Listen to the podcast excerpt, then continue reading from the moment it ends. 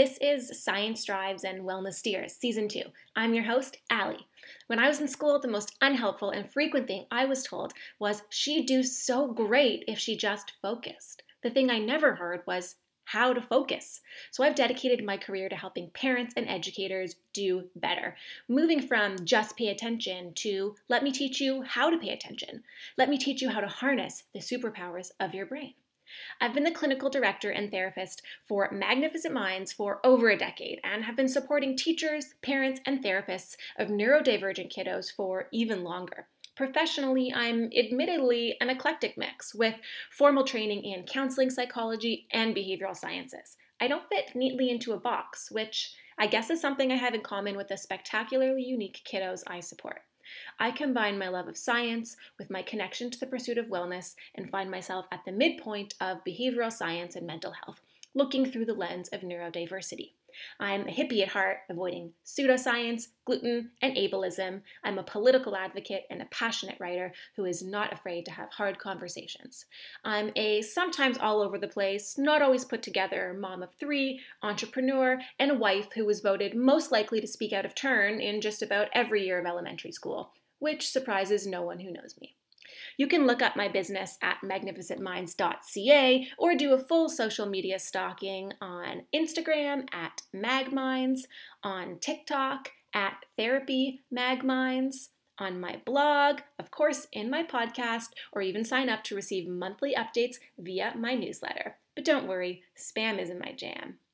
Thanks for taking a bit of time and joining my community. I look forward to going on this journey with you.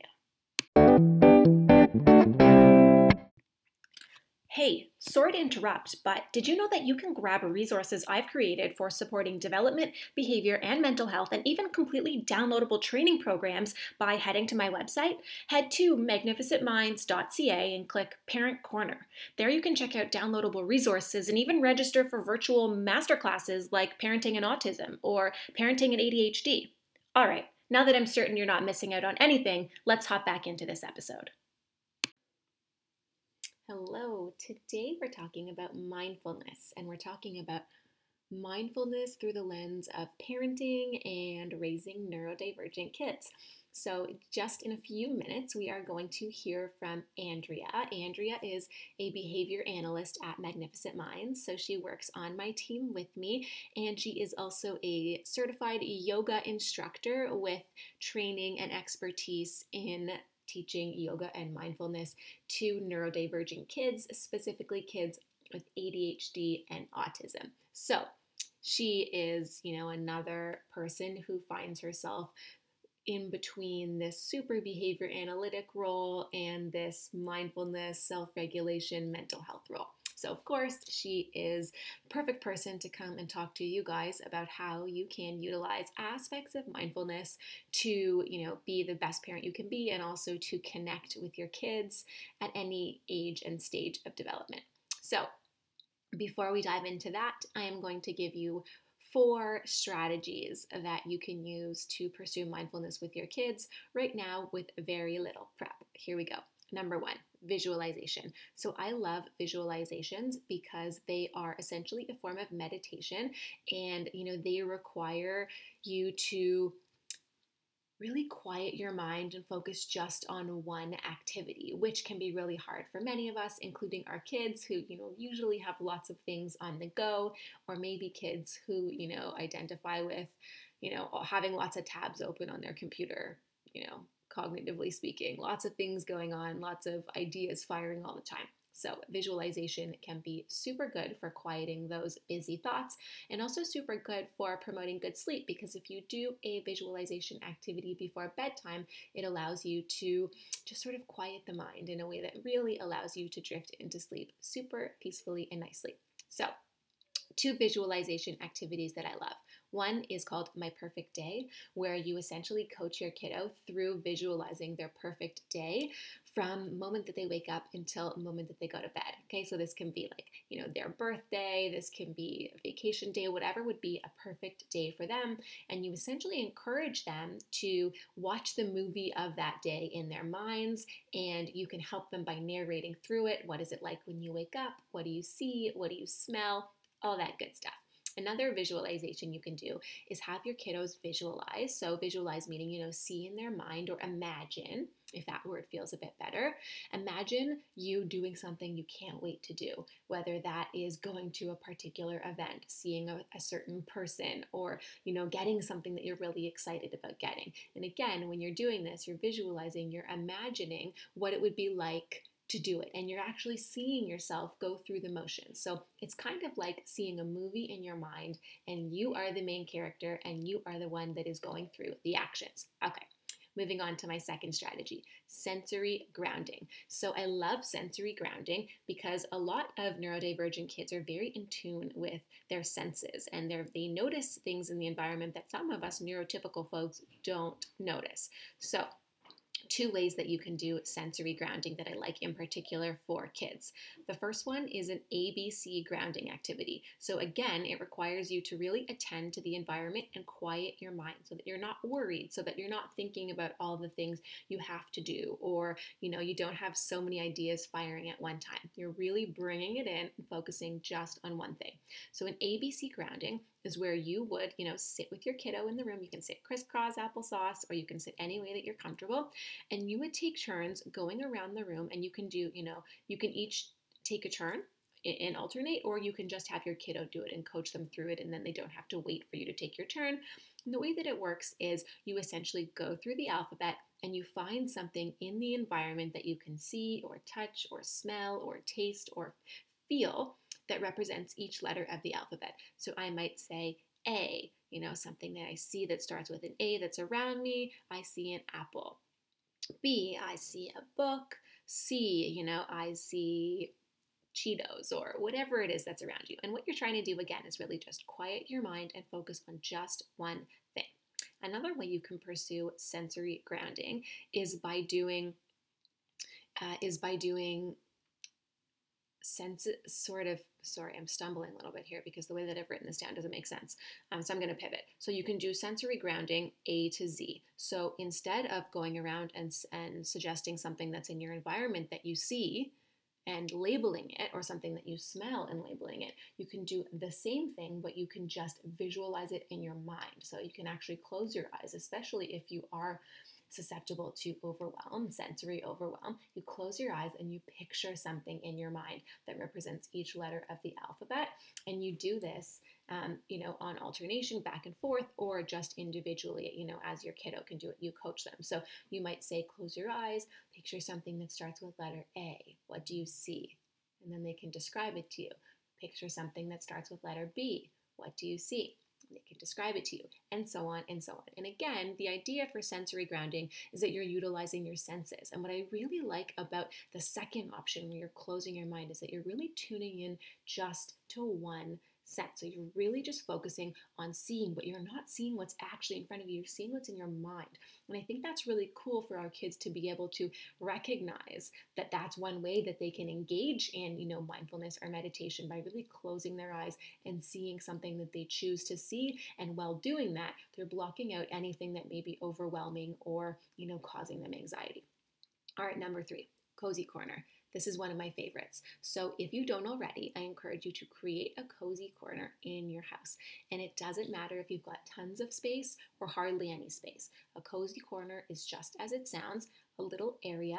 It can be, you know, behind a chair in a room. It can be a little fort that you make under a desk, under a dining room table. It can be, you know, a corner with a few pillows. It can be anything that suits your kiddo. And the idea is that it is a calm and, you know, safe space for them to regulate. It is not somewhere to be sent as punishment. It is not somewhere, you know, that that they're going to be told they have to go. It's going to be totally optional.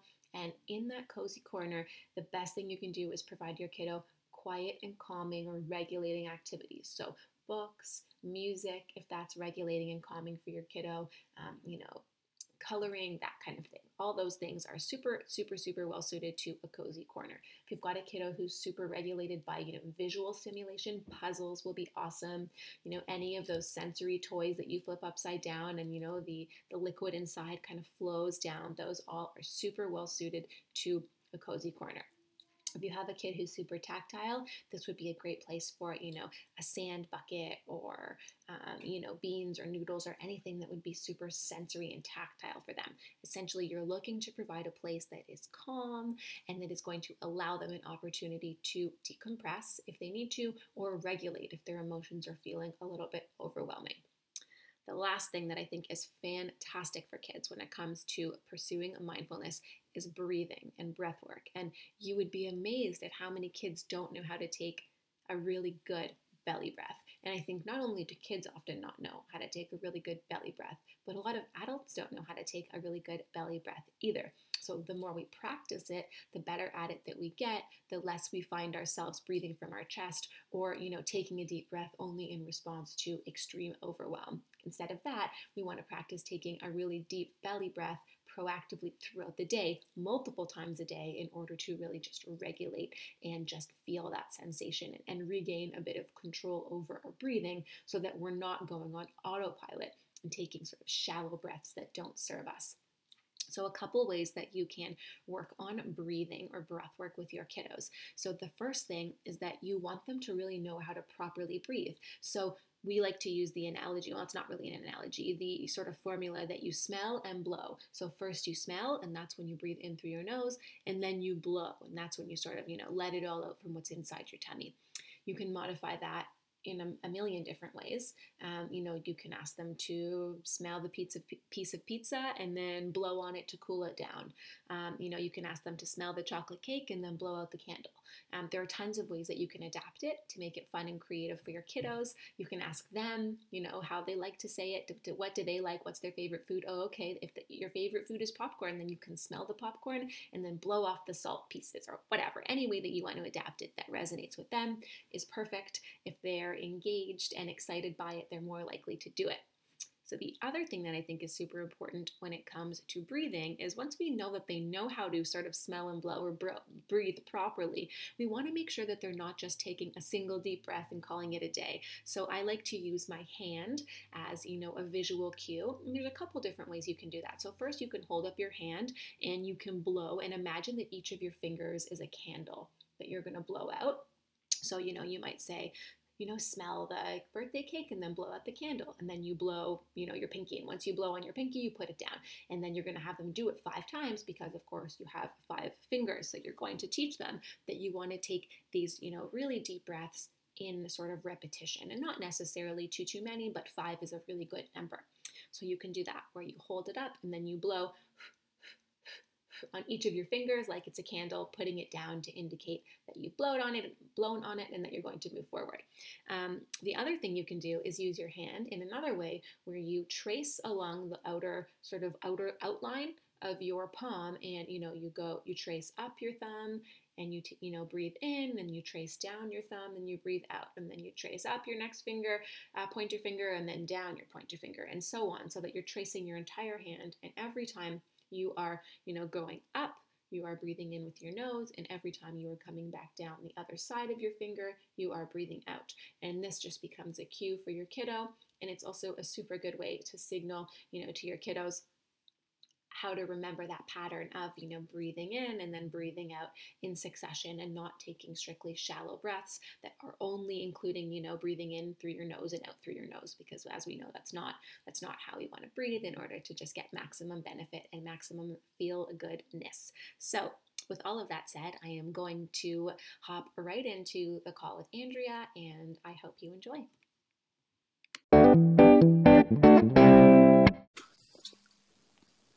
Hello. Hi. Hey, Andrea. How's it going? Good. How are you? Good. I'm so excited to have you. Um, first thing I want you to do is tell all the folks who you are and do a little, uh, you know, a little humble brag on some of your accomplishments over the last little bit. You know, beef up your street cred. all right. Sounds good. Um, so I'm Andrea. um, I actually work for Allie.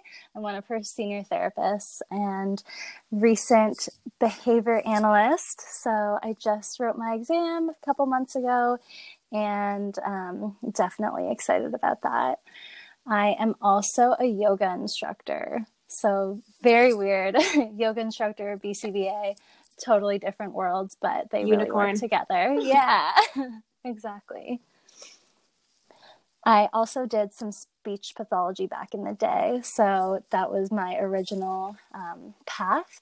And my passion now is kind of combining speech pathology, behavior analysis, and yoga.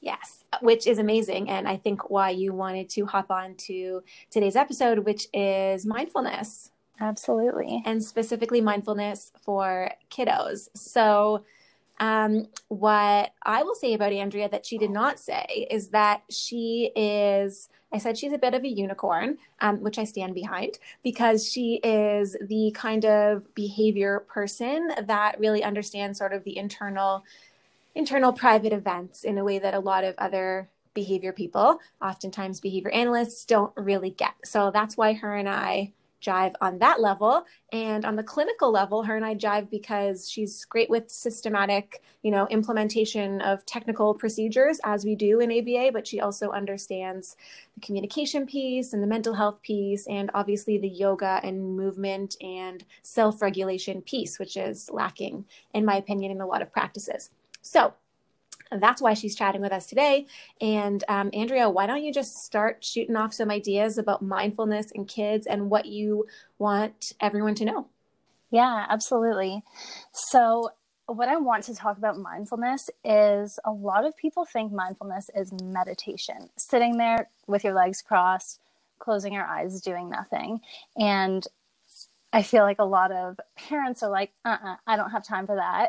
and a lot of kids would just never be able to do that. Right. And, or like, I can't sit still for that. That's what I hear a lot. Yeah, exactly. But mindfulness isn't just that, it's paying attention to something on purpose.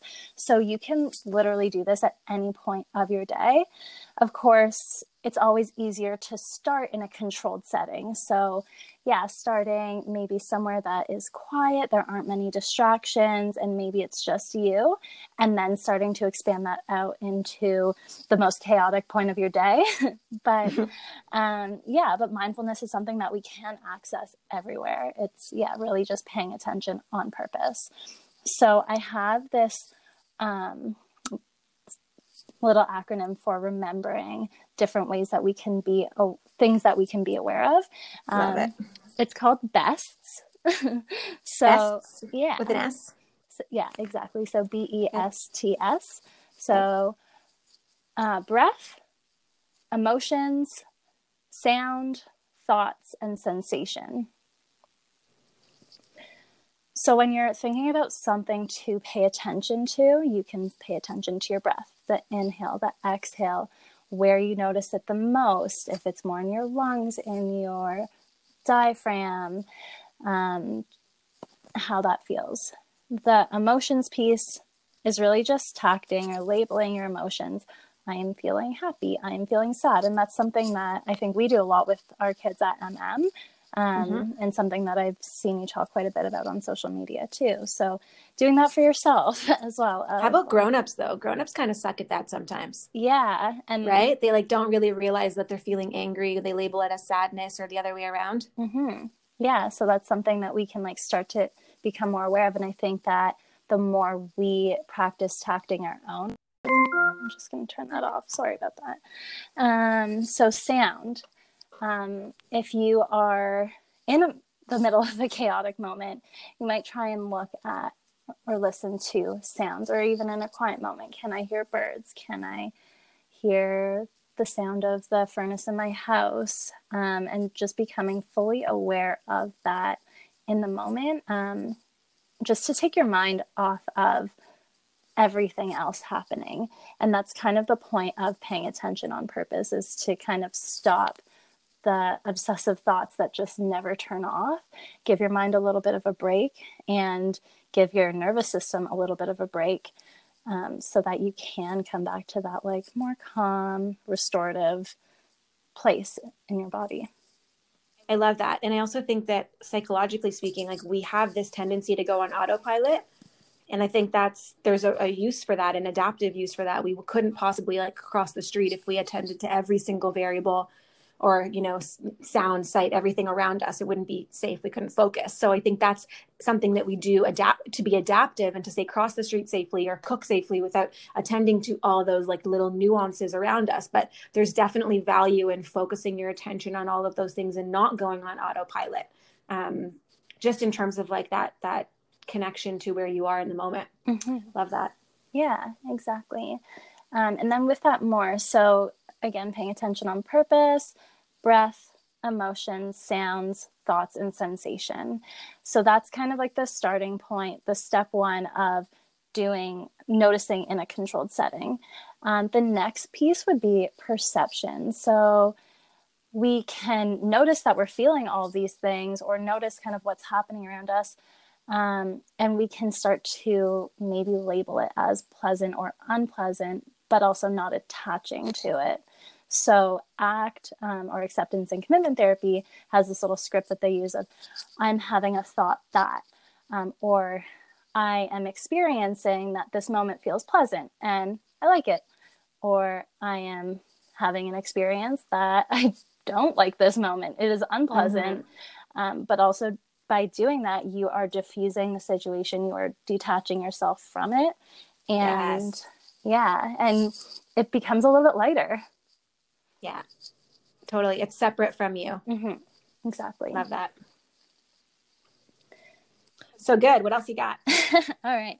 um, so yeah, so that was kind of step one, and then step two is um, how can you access this now in a busier setting? So maybe you'll want to um, do this on your own or with someone else, but a calm activity. Um, so when you're with your kids you can color together and talk about like the colors that you're using the shapes that you might be drawing as you're coloring how it feels to hold the crayon. What does the crayon feel like between your hands? What does it feel like as you're rubbing it on the paper?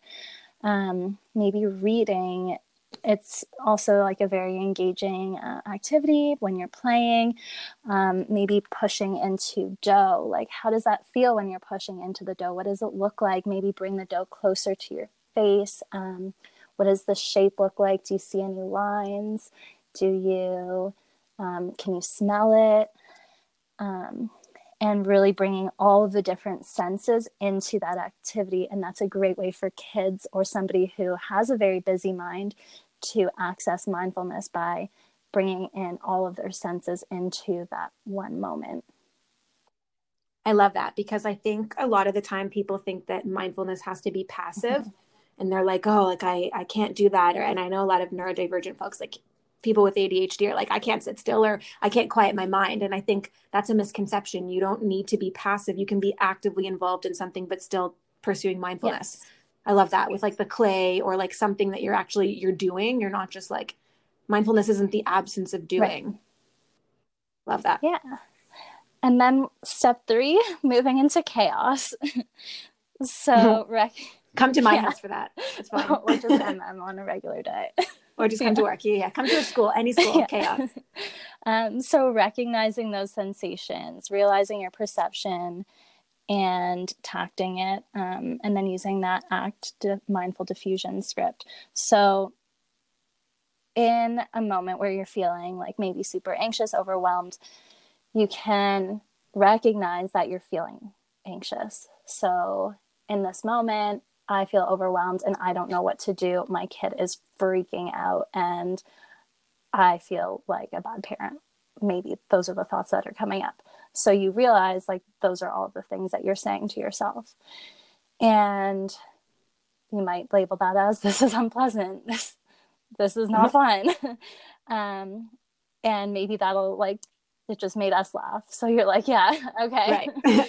um oh, yeah. and yeah and then so i am having a feeling that this is unpleasant but i will get through this like i have before and i know what to do i have the tools and just kind of repeating that to yourself it's it might diffuse in a moment and then you're going to feel all of that heat rise again. And when that happens you just notice it. And then it'll start to go away as you start to positive self-talk yourself through that moment. And then you feel the heat rise again and it's a constant loop. So all of these strategies are things that don't just happen overnight or in one moment. It's um, it's not a magical pill that's going to change your whole life it's going to mm-hmm. it's something that you have to use as a tool so like if you have if i give you a hammer and i say like put put your bed frame together and um, you have you know a missing piece you're never going to get that bed frame together yeah, um, yeah. you might want to send, it, back. it back yeah exactly um, but if uh, you are given all the tools and the appropriate tools and you put them to use in the way that they were meant to be used, then uh, you'll be able to move through those moments. It's still going to take the work of doing it, but it'll make that moment a little bit easier. That's so good because I think one of the things that parents struggle with, speaking from firsthand experience, is that when your kids are being really challenging, that's aversive to us. So that's punishing for the mm-hmm. parent. That sucks for us. So we want to do something right away to make it stop, to make the suckiness of that situation for us stop or it to suck less. So what we usually do to make it stop is not something about ourselves. It's not talking with ourselves through it. It's like giving in or whatever, whatever is going to make the kid stop. When in reality, we would be able to summon like the stamina to just push through and follow through through the big behavior if we can instead just make it make like the feeling of how we don't like it stop if that yeah, makes sense. exactly. It's like we have to take care of ourselves so that we can take others take care of others better. Right. and otherwise i mean yeah you're in a, a, vicious cycle where you know your kid has this really challenging behavior. It elicits like this fight or flight in you and you're freaking out and you're panicking. So you make it stop and then you signal to your kid that that's a good way to get their needs met and then like cycle right. repeats. Yeah and yeah. how many times right. have we seen that happen and you even you, we do it too right. and like you notice you're like oh damn like i gave into that or like i yeah. reinforced that behavior yeah, i just exactly yeah yeah yeah i know and and it's funny because i i think it was it, uh, i think it was um, the psychologist that works with us that that said it to me but he said you know parents uh, parents just want to make it stop they just they don't want they don't they don't realize that their kids are shaping their behavior and our kids are really mm-hmm. smart they know how to manipulate the contingencies and i don't use manipulate in like a masterful evil way like they're just they're being adaptive they know that you know cause and effect is a thing um, so if we don't use the right strategies we teach them by mistake you know that the wrong way to do yeah. it yeah exactly um, so i have this great mindfulness on the go uh, deck of cards and um, okay. i'll give you the info if you want to post it after but it's sure, from. It just literally says mindfulness on the go. It's 52 simple meditation practices you can do anywhere. So I'm going to just skim through and grab a random card. I love this. Okay, it's silly walking. So, several times a day, especially when your state of mind is not optimal, do a silly walk of some kind. Uh, the easiest kind of silly walking are these walking backwards, skipping, or hopping on one foot. Watch what happens to your state of mind or mood when you walk in a silly way. This practice was inspired by Monty Python's um, and says that we can learn to change our unwholesome moods and thoughts by ourselves without any equipment or expenses. Like any skill, it takes time and lots of practice. Love that. I really like this deck. Yeah. That's so funny. I know we do that a lot.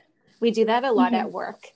Like I've, I, I know I've been part of interventions where, you know, a kid I was like having really big feelings. So you know, when we start to notice them climbing their escalation continuum, we'll do like a really silly walk. I remember one situation in particular where I was with a kiddo and I was I was showing, I was basically, I mean, I can't, I don't really want to say training because like I meant, was I training? I don't know. I was showing the therapist working with them how to like get them to walk silly basically. And I think I was like crawling like a snake or like a slug or like I was doing whatever animal the kid mm-hmm. said. And so I was modeling it. And it was probably like goes down as like one of the most epic and most hilarious things I've ever done for training and I'm pretty sure that there were a lot of people just looking, being like, like the boss is on the floor. Um, and I was like, I don't even know what I was doing, but it was, it was, I was like, I don't know, snake crawling and snail walking and like just doing all these ridiculous things. And then eventually the kiddo joined me and it was, it became like something that we did every day, which just made it oh, that much funnier. Um, and every different therapist that worked with this kiddo got to do it. And it was like highlight of my day to watch them like walk like a chicken or like whatever they're doing. But it was so good because it was motivating for the kid. It was regulating because it was movement. And then it got the kid like, it elicited that like, you know, that like total glee like laughter like it was just it was so good for connection for the therapist. And obviously like morale around the school was real high because it was like the highlight of many yeah i love that. And it definitely like so good. It, it takes your mind away from the thing that is upsetting. So i think that's the point of a lot of these mindfulness strategies and doing something like out of the ordinary. It gets you out of that cycle and doing something else. Um, so like if I tell you, don't think about cupcakes, and then I keep saying right. cupcakes, then like you're never yeah. going to not think about cupcakes. Um, and it's going to become right. harder and harder. But if like we start talking about something else, you'll eventually forget about cupcakes and it's no big deal. So I yeah. think same thing with kind of walking down the de-escalation continuum or uh, using mindfulness to that extent you can pivot in the direction that you want to go. And this is actually something that you can measure in your saliva too. So I posted this on social media, but I went to a talk a little while ago from a professor from U of T, and she talked about a study that she was doing on positive emotions and how those enzymes are um, actually picked up in your saliva. So if you are constantly feeling stressed and anxious, that's going to come up in your saliva. If you are feeling a mm. sense of um, the emotion she talked about was awe, um, gratitude. Um, I don't remember, but those are the the two that I always really think about is like if you're feeling a sense of gratitude, you're actually going to slow down your heart rate, and you are going to um, oh compassion was the other one that also slows down your heart rate. You are fully attending to another person in that moment. Um, and then the sense of awe, like if you can even just look at your coffee and swirl it around and just notice the way that it moves. And maybe you've never done that before, and that could trigger a sense of awe. Or in the spring, when the flowers start to bloom, you are stopping your brain from thinking about literally anything else, and you are just with that positive emotion and that just kind of resets your body for lack of a better word. So good. And it's so it's so sciency even though it feels mm-hmm. kind of like woo woo it's not. It's like it's really science. It's awesome. I did a course over at the beginning of the covid closure um, on the science of happiness and it was very similar to that. And it just talked about how like gratitude gratitude is like the most powerful thing you can do for yourself for you know achieving mm-hmm. happiness it's so cool. But I think so. I think to wrap up, why don't you tell the world, tell the world what you like, practically speaking, when it comes to working with a neurodivergent population, um, autism, ADHD, ODD, anxiety, all of it. What is your best advice for parents who are trying to pursue mindfulness with their kids specifically? Hmm. Don't think too much about it. I think that would be my answer is yeah, don't don't think yeah, too much about it um, because mindfulness isn't about having this crazy plan that's going to like fix everything. It's just a, about being. Um, so right. take those moments to just hang out with your kids. Try and like look at them in a different way. If you're used to seeing them for maybe their challenging behaviors, maybe just see them for like the amazing little human that they are. Um, this is something that I think I get to do so often at NM. Just like watch mm-hmm. how they explore, like the funny things that they do, and just kind of like explore with them, be in that moment with them, um, stim with them, and kind of see yeah. what it feels like to to just be so in that feeling moment with um, well, yeah, you know, mm-hmm. that's the cool thing is that a lot of, you know, kids on the spectrum, they do really well with tuning mm-hmm. into the mm-hmm. present moment, like more than the neurotypical population. And a lot of the time we try to right. correct that. you know we, we try to be like we try to you know redirect them to the task or redirect them to what they're doing when in reality like they're just so hyper tuned in or hyper focused to the moment and what they're doing and what caught their eyes so i actually love that because i think as parents we're constantly trying to like shape new behaviors but these behaviors might already exist in your kiddo and you might just have to join them and then celebrate that like you're already there in yeah, some situations. exactly. Celebrate the little wins. so good. Yes so so good. Okay andrea this has been so so so fun. Love it. Love hearing you talk about what you love. Um if there is anything else, how about you tell everybody where to find you on social yeah, media? So um, on Instagram, Integrative ABA Yogi is where you can find me. Um, I've been posting mostly about um, brain injury and mindfulness and behavior analysis there, but I might be pivoting a little bit. So stay tuned. Love a good pivot. Okay, good. Thank you so much, Andrea. Thank you. So much fun. And uh, we will connect offline Absolutely. a little Sounds later. Good. Bye. Okay. All right. Bye, Andrea. Thanks for listening to another episode of Science Drives Wellness Steers. It's been amazing hanging out, and I am so grateful for your willingness to let me in. If you like this episode, don't forget to leave a rating and share, share, share. Until next time, stay well, stay grounded, and keep letting science drive your habits while you let the pursuit of wellness and balance steer you in the right direction. We'll be right